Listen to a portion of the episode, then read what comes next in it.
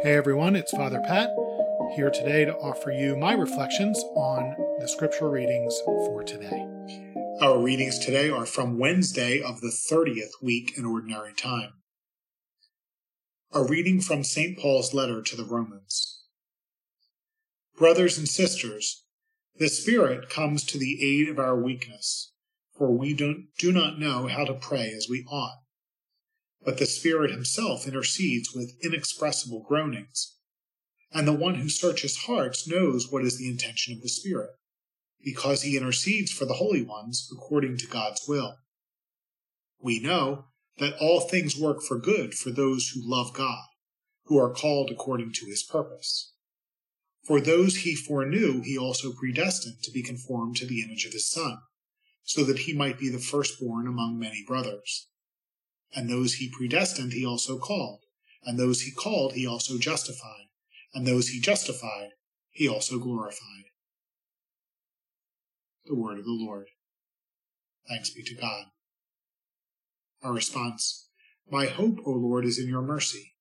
My hope, O Lord, is in your mercy.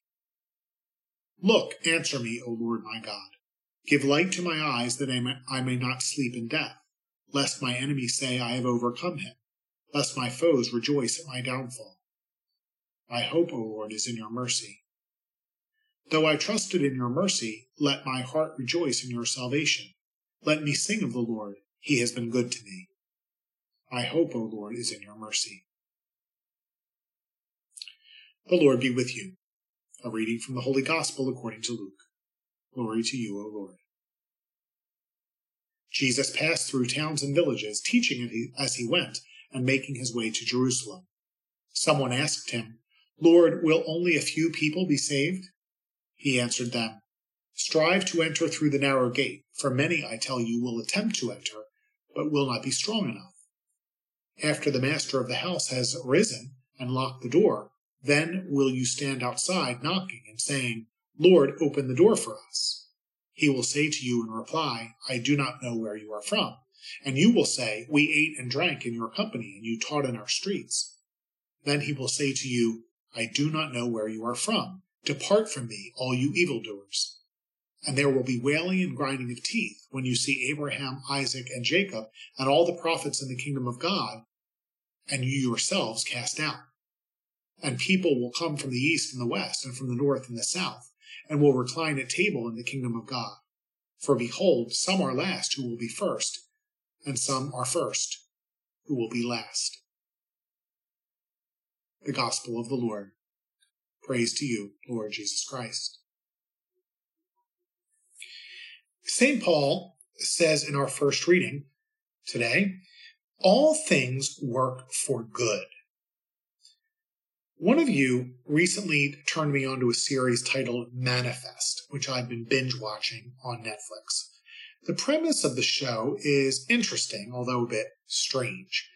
An airplane disappears without a trace. All the passengers are, therefore, presumed dead after a period of time.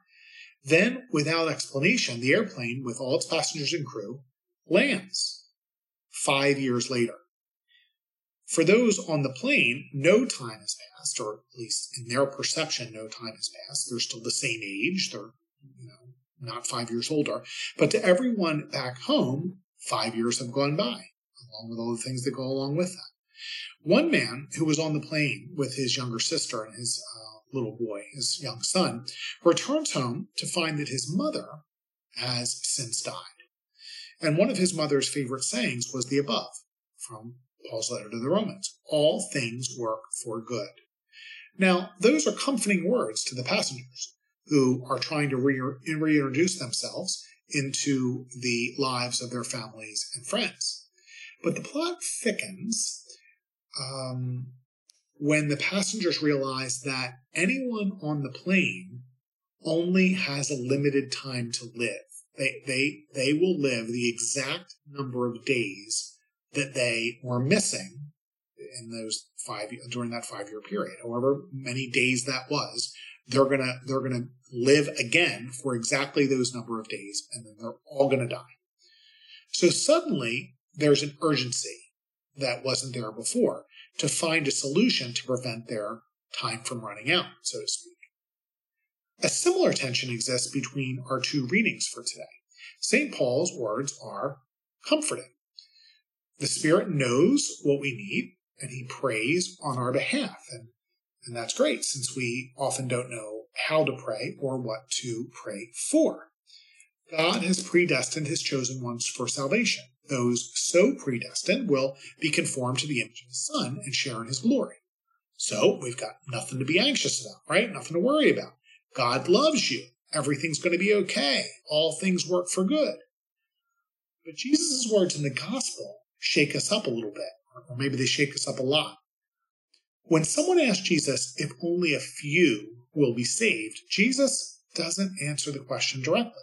Instead, he says that many who will want to enter the kingdom will be shut out because they have no sense of urgency. They presume that the door is always going to remain open to them and because of that delay, that uh, lack of desire to um, pursue the kingdom, they will end up being shut out of the kingdom for eternity. So, which is it? The answer, like it often is in the Bible and in our faith, the answer is yes. Yes, we are indeed chosen.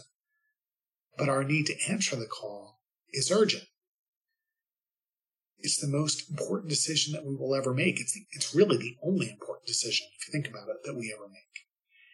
And even when we decide to follow Jesus, we believe in him and follow him, we have to affirm that decision and reaffirm it every single day of our lives. Because St. Paul doesn't only say all things work for good, no matter how a Hollywood series may parse his words. What he does say is this all things work for good for those who love God and who are called according to his purpose. Those who love God have a sense of purpose in their lives, an urgency to use the time they have, however long or short that is, to achieve their unique call to preach the gospel.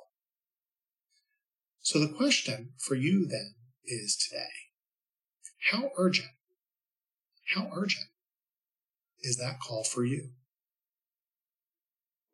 Have a great day.